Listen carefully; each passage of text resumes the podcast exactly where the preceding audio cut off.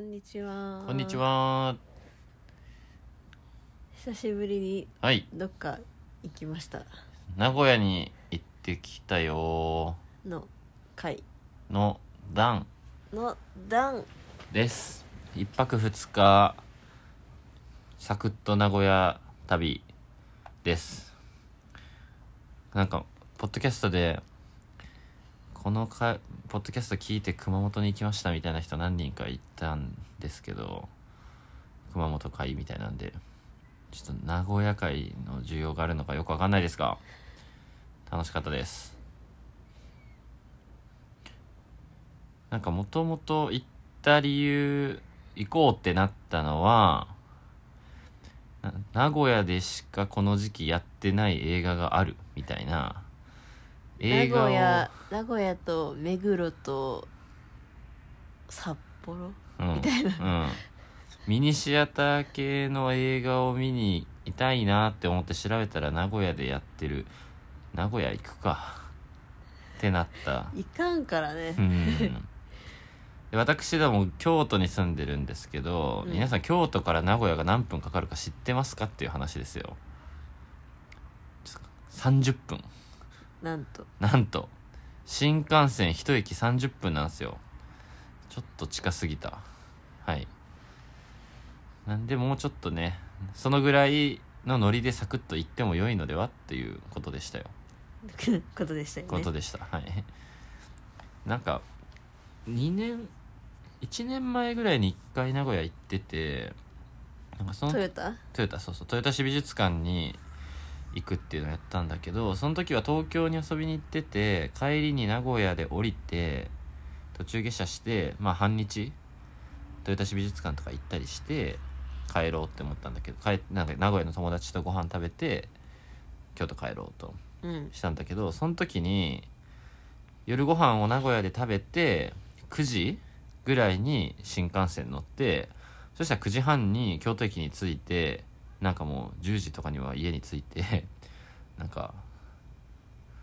えもうもう寝れるみたいな感じになってさっきまで名古屋にいたのになみたいな9時に新幹線乗るって結構ギリギリあだあよもう、んああ今日終わるやんってなるけど、うん一日終わったやんってなったんだけど、うん1時間後には家に着いてたんであ名古屋って近いんだってなりま神戸した、よねり、近い神戸より近い本当にでえーっとシネマスコーレっていうザ・ミニシアターみたいな、なんか見たことないぐらい、うんなんていうのふ古き良きというかもお手製感というかうはい名古屋駅のねから歩いて5分しないぐらいうん西口側にああるビルの1階とかに入ってるんですけど、えーまずチケットは現金のみ当日のみ窓口のみっていう販売スタイルなんですよねうんなので名古屋にこの映画見に行きたいなって思って行ったんですけど予約とかできないとそうはいで12時ぐらいから映画があるってなったんだけど 一応映画館が開く10時ぐらいにはもうちょっと窓口へ行って確保しようとうん行ったらもう全然大丈夫だったっていう話なんですけどねうん整理券6番とか整理券そう座席指定なし整理券順に案内するので勝手に去ってくださいっていいねーっていううんもうこれだこれだけでひたすらやってますよっていうだからもうあれだよねこうシアターも一つしかないからさうんその同じ整理券カードをこうずっとこうそうじゅんぐりじゅんぐりじゅんぐりを人に渡し続けるっていうっていうところで、えーベルリン三部作と言われる映画の2作を2日間そうで見てきたという感じですね初日に、えーなんだっけフリーフリーククオオルルラランンドド初初日に「フリーク・オルランド」っていう映画で2日目もお昼ぐらいにタブロイドシティタブロイド紙が映映ししたドリアン・グドレイリアン・グ レイっていう映画を見てきましただから名古屋で1泊2日して映画2本見てきたっていうね、 私がそのベルリン三部作の一個のピーポーピーポーアル中女の肖像っていうやつを去年年末ぐらいかなうん見たんだよねあのそれは京都で会ってる時にラジオで話したよね話したと思う今年見てよかった映画の中で1位そうそうそうでそれがすごい良かったからあの私はアルチ女をもう一回見たいなって思ってたんだけど、うんなかなか場所とタイミング合わずうんでもまあ3つあるからうん残り2つベルリン三部作と言われるそう見てみるかっていうはいなったんだよねはいで行きましたという感じでしたねはいすごい話だったねすごかったようん2つともウルリケ・オッティンガーマジでやべえやべえやつでしたやりたいことを全部やっている人でした ね特にフリークオールラウンド好きでしたけど、うんで1泊2日で名古屋行くと何をしたらよいのか何をするとされているのかこれをちょっと皆さんにも聞いてみたいんですけ ど何が定番ななんだろうね名古屋に名古屋城とか行くのかな名古屋城そうこれ個人的に思ったんですけどまず豊田市美術館アートとか好きな人めちゃくちゃ全国から行く場所なんですが空間良いので、うんうん名古屋から遠いんですよね遠い豊田、うん、片道2時間ぐらいするんよ、うん一日終わるねはい、往復したら終わるという、うんうんでなんかファミリーとか系で行くと最近そのレゴランドできたりとか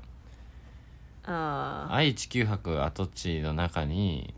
ジブリのテーマパークできたりとあか、うんなんかね周りにいろいろあるっちゃあるんだよねでも名古屋ではないという感じうんうんそうあと僕まだ行ったことないんですけど明治村、うん、うんああ、い移築された帝国ホテルとかいそのあるねいい建築があったりとか名古屋市ではないよね名古屋市ではないんですよ全部うんというところが今回、うん、ないねーってななんかいろいろ周りにあるなとか思いながら見ていたという感じなんですけど、まあ、結果的にはいろいろ行きましたねという感じですね正解をじゃあお伝えしようとおこれを正解として良い、はいまあ、ちょっと映画2本を見るやついないから、うんちょっとあんまり参考にならないんですけど 一旦こうなんだろういろんな組み立てをした中で名古屋市名古屋駅とか名駅とか栄とかをこう中心にちょっと時間あるなってなった時の 回なんか私たちは2日とも昼の12時に名古屋駅いるっていうのを軸に動いてたかはい、うんらね結構こまめに移動はしてたんですけど、うん遠くには行けないとそうもう結構み名古屋って右の方にちょっとちょんちょんっていいはい小さい店があるイメージなんだけど、 あんまり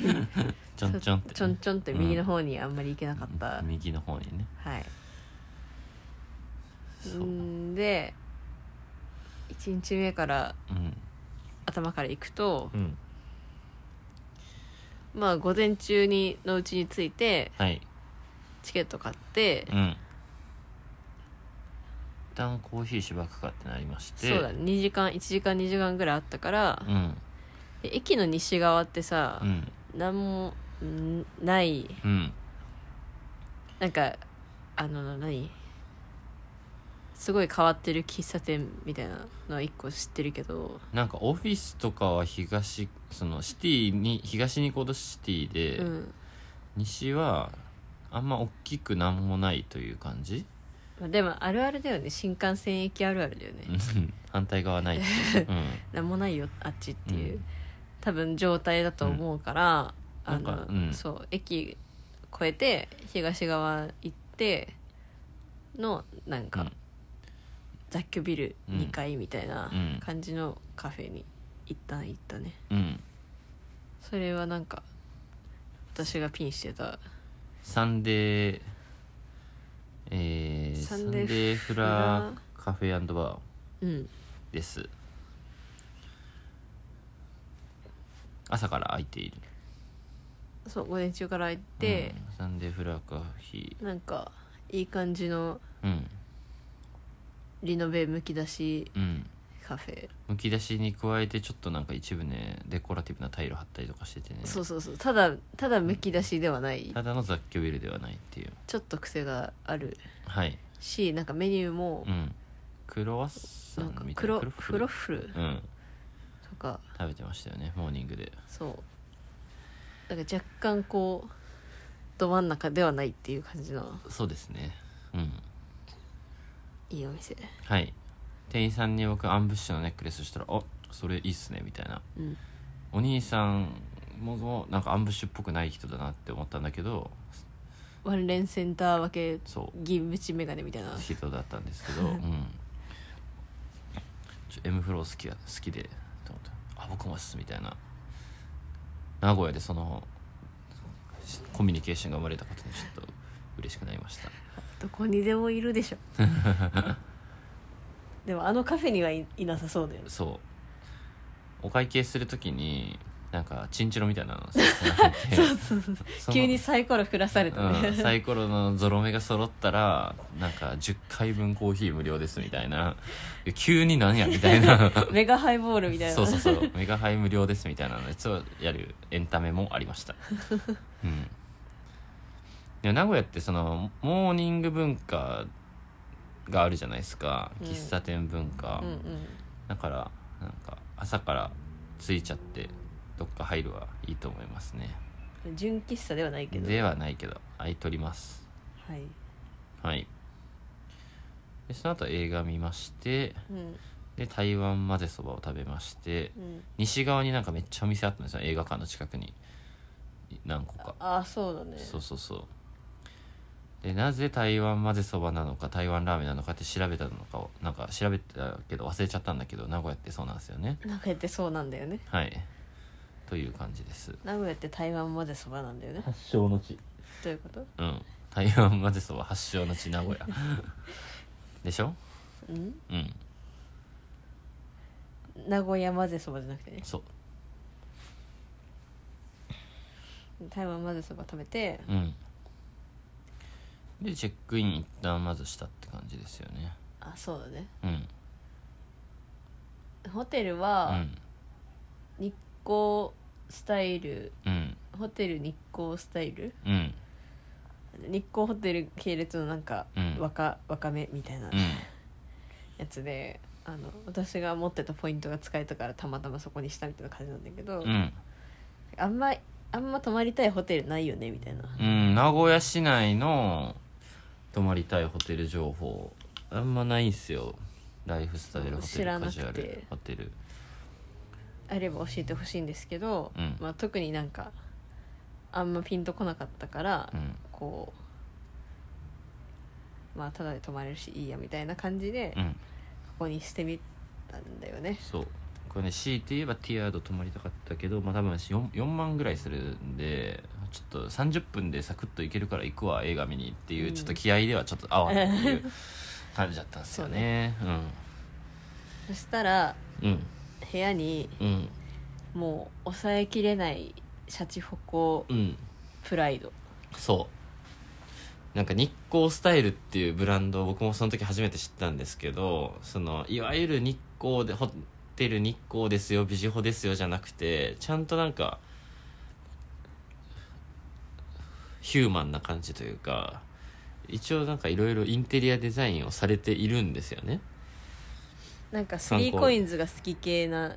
好きな人が好き系な感じナチュラルでうん色がうん淡くてうんみたいな木目のねなんか棚とそかうこ木はアクセント明でるい木みたいな、うちょっと陶なん器みたいなそ感じなんだけど、ううん部屋入ったら、うんなんか白くてすごいミニマルな形になったうんシャチホコそうのオブジェコーナーにインテリアでなんか可愛い感じのその 3COINS ですかみたいな感じの中にシャチホコもちゃんといるうんうんととか、えー照明せ洗面の鏡丸い鏡があって反対側がねこうオープン壁じゃなくてオープンになってるスタイルでなんだけど鏡を裏から見たらあのー、真っ金金の鱗そうだからしゃ金金と鱗っていう要素だけ抜き出して、うんなんか名古屋って金と鱗とシャチホコなんですね改めてまあそっかって思ったけど全然認識してなかったんですよいやまあ名古屋ってっていうかこのホテルがいや結構シャチホコいたよまあいたけどうさ、んシャチホコペイがあるんだからさ名前忘れたけど正式名称金金シャチマネーみたいな金シャチマネーわかんないけどいやだからあのトンマナのホテルで、うんあとなんだ入り口ホテルの入り口入った時に、うんこう天井から白い、うん白無地のシャチホコがぶら下がってたりと かなんかこうアイコン化されたシャチホコがどっかにいたりとか、うんすごいいるやんってすごいブランドアイデンティティとして展開されてましたでも抑えきれなさがそういいなってなったうん名古屋ってそうなんだってでその後えー、トヨタ産業記念館みたいな名前のトヨタ産業技術記念館っていう博物館に行ったんですようんでトヨタの博物館ってトヨタにもあるんだよね確かうん長久手市かトヨタしか忘れたけどそっちは行ったことあるんだよね私それはめっちゃ有名なんだよねでクソでかいクソでかいうん、でこっちは名古屋駅から一駅ちょっとぐらいのところでう、ん僕らは帰り歩いたから時間かけたら歩けるし、うんうんまあ、バスとかも全然あるみたいなその豊田市の方じゃないとこに名古屋駅の近くにある別の記念館うんなんですけどあのーこっちはこっちで割と盛りだくさんなんですよ500円で入れるんですがそはい建築もね赤レンガで作られてたのが多分もともと使ってたのをそういう美術館とか博物館的にリニューアルしたんだろうけどううんすごくねいいんですよねで中に入ると、えー半分トヨタは車始める前に繊維産業から始まった会社ですよっていう歴史をが紹介があって半分ぐらいこの旗織り機というかそうそうそうそのぼ繊維業のクラシックな機械がブワーってこう大空間に並んでてでその機織りのモデルし実演とかうんやってるパフォーマンスしてる人がいたりとかしながら説明したりとかでこれはこれでかなり大迫力だったんですよねジブリの世界観というか、うんやっぱ昔の機械っていいよねってなるのがここですうんで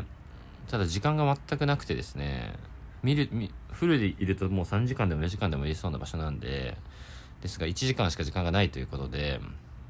ちょっとすっ飛ばしましてここはで残り半分がその自動車の工場工程とかその自動車業の歴史のミュージアムとかクラシックカーの展示とかいろいろやってる自動車の方も自動車でいろいろ盛りだくさんなんですようんその工場こう作る工程でこうママシンが車を囲んでめちゃくちゃ動いてパフォーマンスこうやって作ってるっていうのを見せてたりとかそのプレス機うん鉄を作るプレスの実演があったりとかしてちっちゃいやつもらいましたあの部部品をねそうそうそう鉄をこう溶かして型に入れてうん作るっていうやつうんをうなんか実物の半分うん以下以下でしょうめっちゃちっちゃいサイズでうん、うん、やってくれてたんでねそうそうそうでクラシックカーももちろん美しいとても良き見ましてでなんかこう何ですかねもちろん車っていろんなデザインとかこう技術の集合体だからさその工場のミスが起こらない仕組みで、まあ、トヨタ式生産方式とかいろいろ言われたりするけどその何こう部品をこう間違えて取らないためのうん仕組みですみたいなものの展示があったりとか、ね実際にこう使えるんだよねそう使ってみてたりとかあとはそのカーブミラーの歴史の変遷とかう、んうんうんねシートとかいろんな車ってあるからハンドルとかハンドルとかそうそうそ地面各ううんぜ世界各国の地面のそうそ違いそうそうそう世界各国の地面が再現されてて、まあ、そこでテストするような確かにとうか、んまあ、総合的な本当にあり要素が多すぎていやうねん、ありとあらゆる技術の結晶ですわなこれはっていう感じがしましたでこれだけでももうかなり盛りだくさんなんで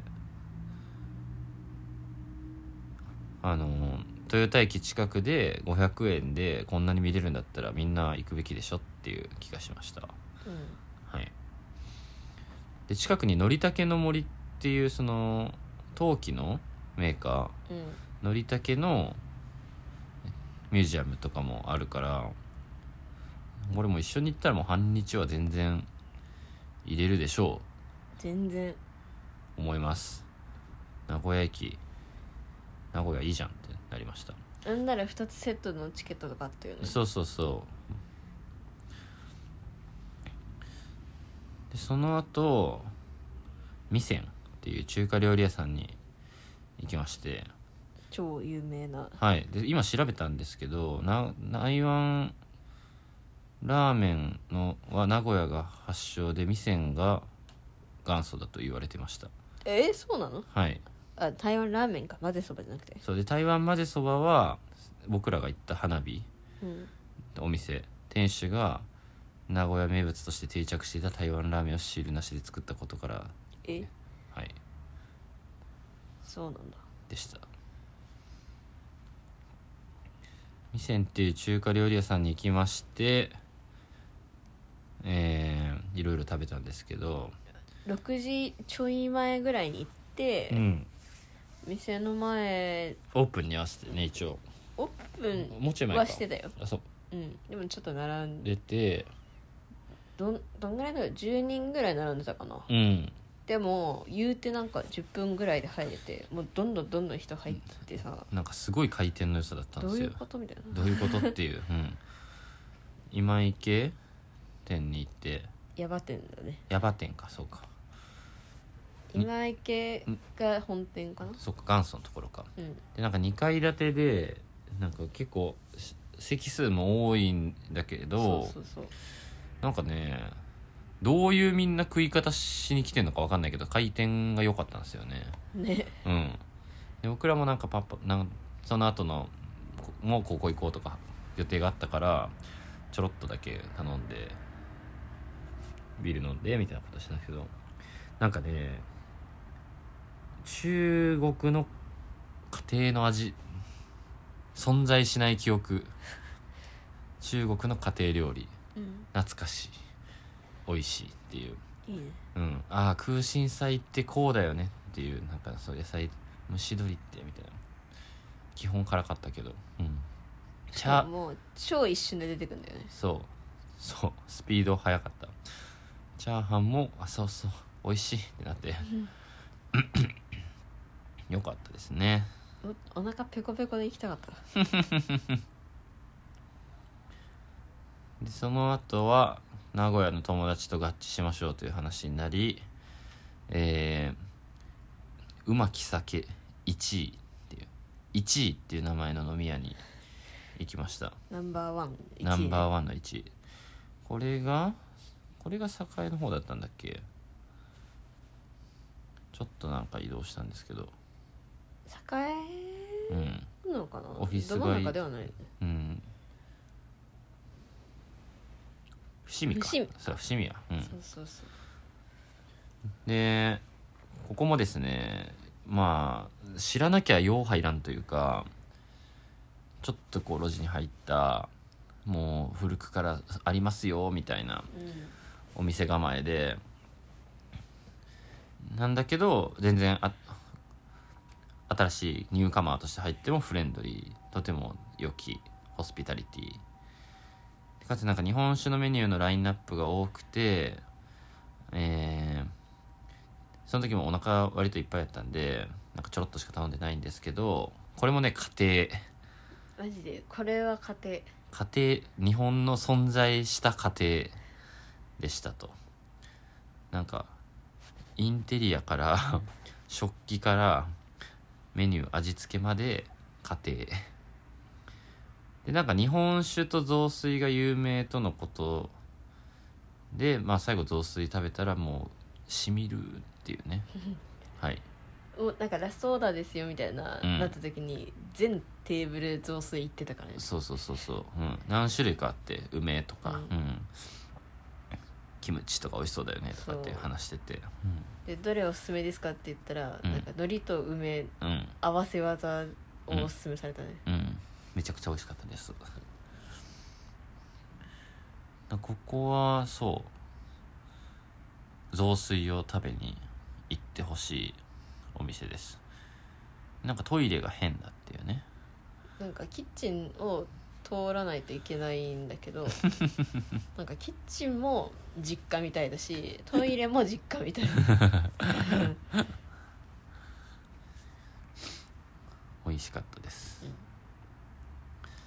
でその後なんか割としっかり移動しましてう、んえー、ゼゼ多分なかなかない移動ルートだと思うけど、うん電車乗ってでもその友達うんがゼゼで飲んだうんハイボールがうん一番うまいみたいな、それは一番うまいっていうのはもうこの世でみたいなそういうノリで言ってたからそう歴史上みたいな感じで言ってたからまあ行くかとそう行ったらめっちゃなんだろう周りに何もないというかなんか田舎っていう意味の何もないじゃなくて、うんなんか生活してる人以外来ない駅でなんか多分降りてそ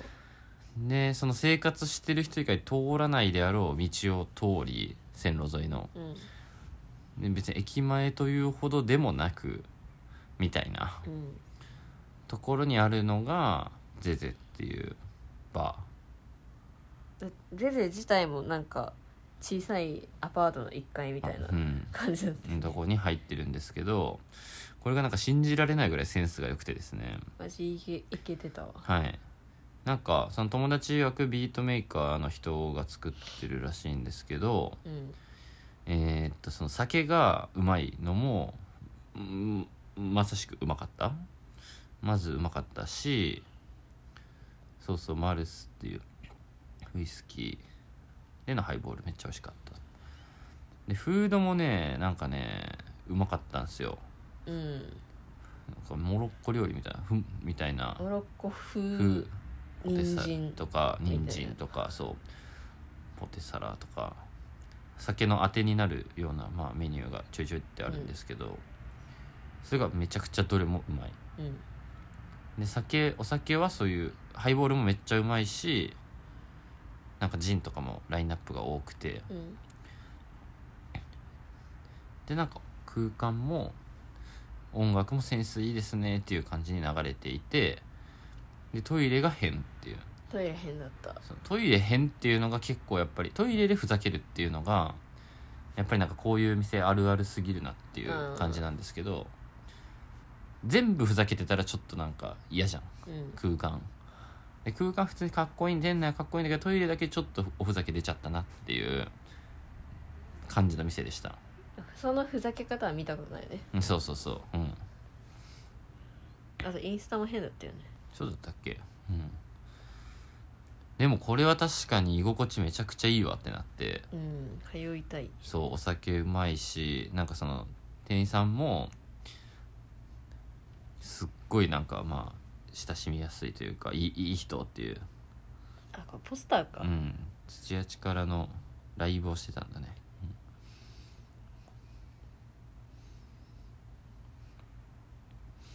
うんでフードもうまいときましたかっていう感じなんですよ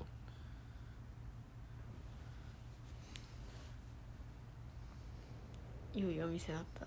うんここは良いですよ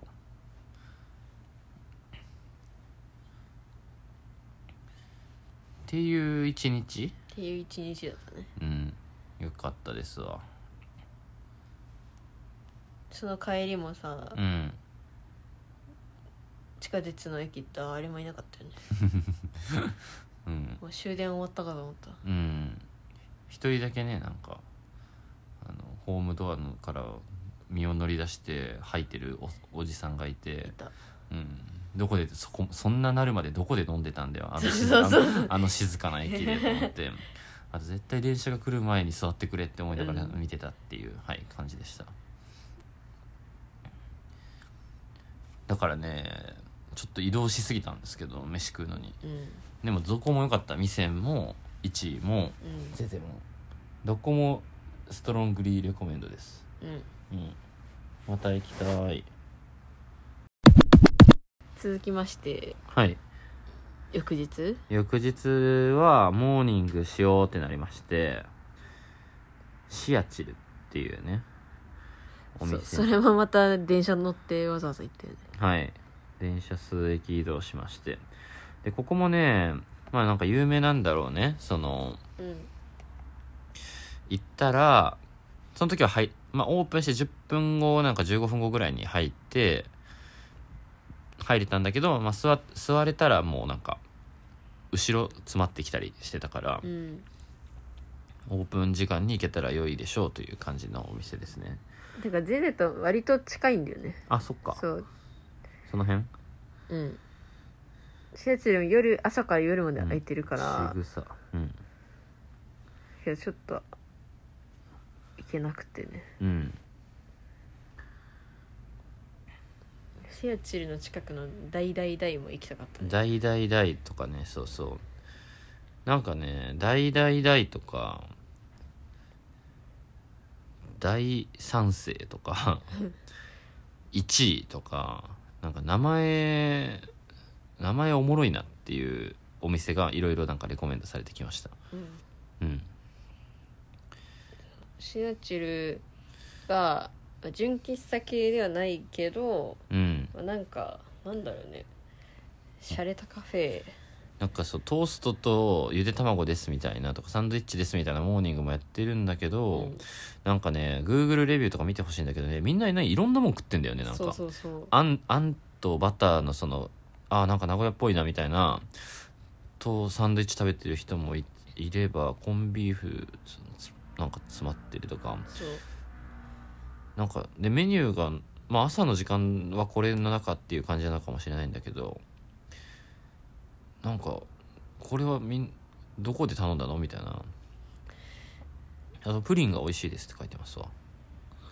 プリン食べてないんだけど、うん私が頼んだフレンチトーストは、うん実質プリンだったねそれもすごいなんかすごい本体がもうプルンプルン で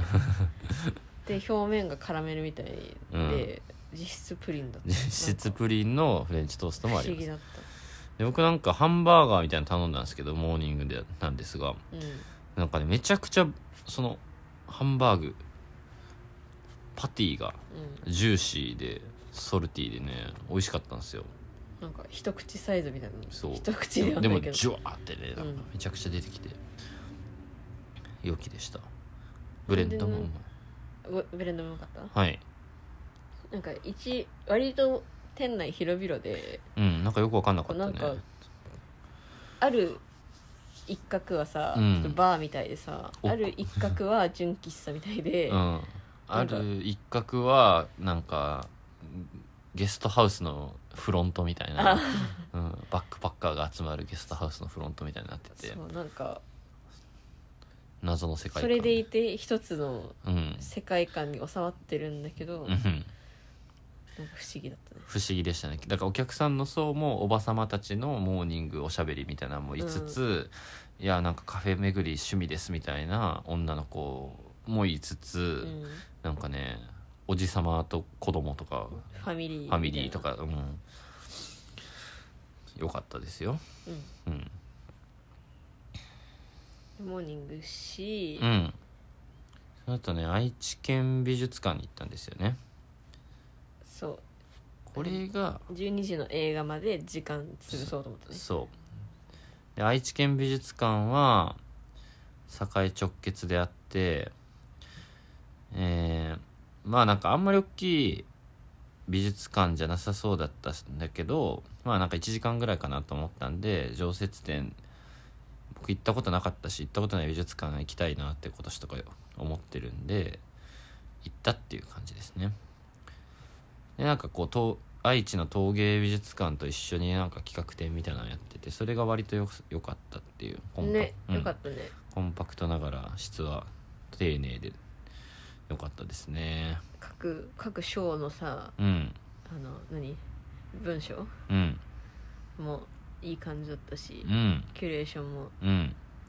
自分たちのコレクションの中でこういうテーマでキュレーションしてそう見せてますっていうのが割と丁寧にされていて、うんうんうんああなんかいいな地方の美術館の常設企画展一緒にこう地域で組んでやってんの、うんうんっていう感じでしたなんか自分の言葉で喋ってんなって感じそうそうそうそうキュレーターの人の顔がねこう見えてくるっていう感じがしましたねでそしたらなんかその日名古屋学芸大学のえっ、とメディア系の人とグラフィック系の人のこう卒生みたいな展示も同じ建物でやっててなんかすごいいいこの何常設展と地域の美大の卒生を見るっていうすごいなんかいいいいローカル旅行体験だったなっていう感じがしたんですけどちょっともうすでに時間がなさすぎるってなりまして予想外に充実していたのでそうはいすごい展示良かったんだけど駆け足で駆け抜けはい映画を見ましたそそれもさ映画がさでかい映画館だったら、うんもう予告が10分15分とかあるじゃん、うんだけどここシアターちっちゃすぎて、うん一瞬で終わるんだよね 一瞬で本題に入るから なんかもう別に5分遅刻してもいいやみたいな気持ちで入れなくてさそうしかもなんかあんまりなんか大きい美術館じゃで映画館じゃないから真っ暗になった後にもう席指定じゃないしどこが空いてるかわからんみたいになっそてうもそうそうあれだなと思ってなったんですけどなんか案内してくれそうな人もいないし さマジ真っ暗なのか手,、うん手探りうでこんこの端開いてるみたい なギリ はい駆け込んでそうだから午前中にモーニングして美術館挟んだっていううんいい感じに行けたんじゃないでしょうかそして映画そして文化的昼組うんカルチャーすぎるうんで映画見てオッティンガー3部作ベルリン3部作ドリアン・グレイの方がフリーコールランドよりは分かりやすかったかなっていう感じではありましたけど、相変わらず変な映画でうん面白かったでそんな移動しまくってたんでその後は名古屋駅の近くでえー、餃子まあなんか中華みたいなとこで中華を食べ昼飲みをしそうまあ何時に帰ろっかみたいな感じになったんだけどこの白いカフェはその白いカフェうは、ん何だったかなそうなんかこう映画見てちょっと遅めの飲みを入れてコーヒー飲んで帰ったっていう感じだったんですけどね結論結論ねうんえそのカフェ何だったちょっと待ってね僕はその日はその日がまあ同日曜日で行ったんですけどあイムオムコーヒイムオムコーヒーというところに最後ーに IMOM コーヒーうんそう土日土日で行って月曜日に朝から東京っていう予定だったんであそうそうそうその後東京駅に向かってちょっとその場で解散っていう反対方向にみたいなそう感じだったんですがえで最後にヤバトンーのそカツサンド買うってそうヤバトンってさ音だけすごいさ聞いたことあるなと思っててうんそしたらヤバが地域うん地名矢場町ヤバ町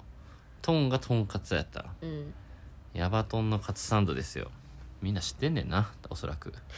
有名ですよね大有名大有名ですよね、お店もいっぱいあるしでもさ名古屋駅直結でさヤバトン高島屋かうんにあったよりその1階のその名古屋駅、J、駅ビルみたいに入ってる店とかさ、もう爆裂に人並んでて、うん土日でなんかこう日中はさどこ行ってもそないに人いなかったわけよ、確かにねうん、で名古屋駅にだけたくさん観光客だったり多分地元の人たちだったりがいてなんか名古屋の人は駅以外どこ名古屋駅以外どこにいるのってなりましただって栄のど真ん中とか行ってないからね行ってないんですよねそうそうそう今回ね、じゃうあん本当どこにいるんだろうね、店ししか人いと名古屋駅 にしか混雑がなかったのよねでも店も行く途中は別に人いなかったのいないんでそうそうそう、高架下でオタ地下アイドルのライブみたいなああ高架下アイドル名古屋の高架下いいよねうんカルチャーな感じそうそれで思い出したほその現地でなんか何のロジックもなく適当に言ってたんだけど、うんなんか名古屋って台湾と似てるなと思ったんだよね結局台北うと言うてたねそうなんか高架の感じとそのお店の連なってるなんかこう都市のスケールの感じとかなんかあんまり1階にこうにぎわいが出てなくて古いでも古いビル雑居ビルとかになんか行けてるお店がなんかひっそり入ってて飲食店とかうんでちょっとなんか看板だけ可愛かったりとかしてなんか「大大大」とかさなんかそれこそそうだったんだけど、なんか感じがなんか台北っぽいなーって思ったんですよねだから名古屋って台北とか好きな層にさせるのではって思って名古屋は台湾としてブランディングしようっていう意味わかんないことをずっと言ってた台湾ラーメンとかあ台るし湾さラーメンあるし、うんそうそうそううんそしたらでも台湾好きは名古屋じゃなくて台湾行くだろうって言われて、うんそそうりゃそうだ よそそこだもんでで近いんだよみたい な台湾もみたいな、うんなんかその新大久保ぐらいさ例えば東京に住んでる人が新大久保行くだったら分かるけどさ、うん、名古屋だからね、ううんんでそう今回はそんでもっとそのめ名駅とかじゃなくてもっと東に行くとなんか行きたか行きなんか面白そうだなっていう本屋さんとかねなんかポツポツとあポるんでツねポツとあるとこには行けてないんすよね今回は、うんうんなので名古屋駅周辺を一旦倒したつも りででも倒したって言ってもさっき言った通り1日目にあのトヨタの博物館行きなっていうもうそれだけなん ですけどで台湾ラーメンた混ぜそば食べなっていうもう、うん、感じっすわ全然いい家具屋とか行けてないからね、うん気にしてたけどそうそうそうそううん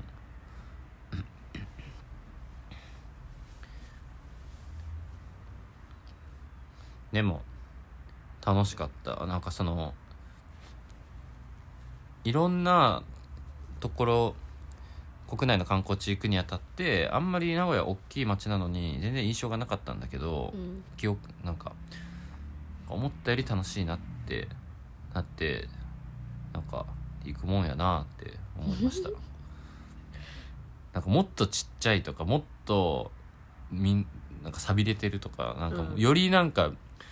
ディープへディープへ行こうとしすぎてましたんでしました私はい北九州とか行ってんの北九州とか今佐世保が一番暑いとか思ってるんでマジで思ってたんですけどなんか名古屋ってみたい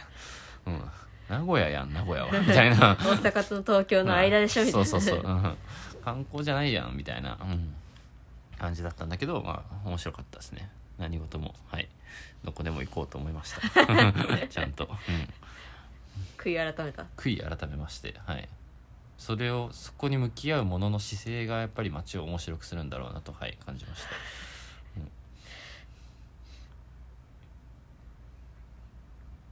言い残したことないないはいじゃあちょっといっぱい頑張って行った場所のリンクを貼っておくので、うん名古屋に行く際の参考にしてみてください逆に次は絶対マストでっていうのあれば教えてくださいはいそうなんかその日教えてもらったんだけど行けてないとこいっぱいあるんでそのはいすいません教えてくれた人もありがとうございます確かにすでにリストあるわはいいっぱいもらったんだけどあんまり行けてないですすいませんうんチャオチャオ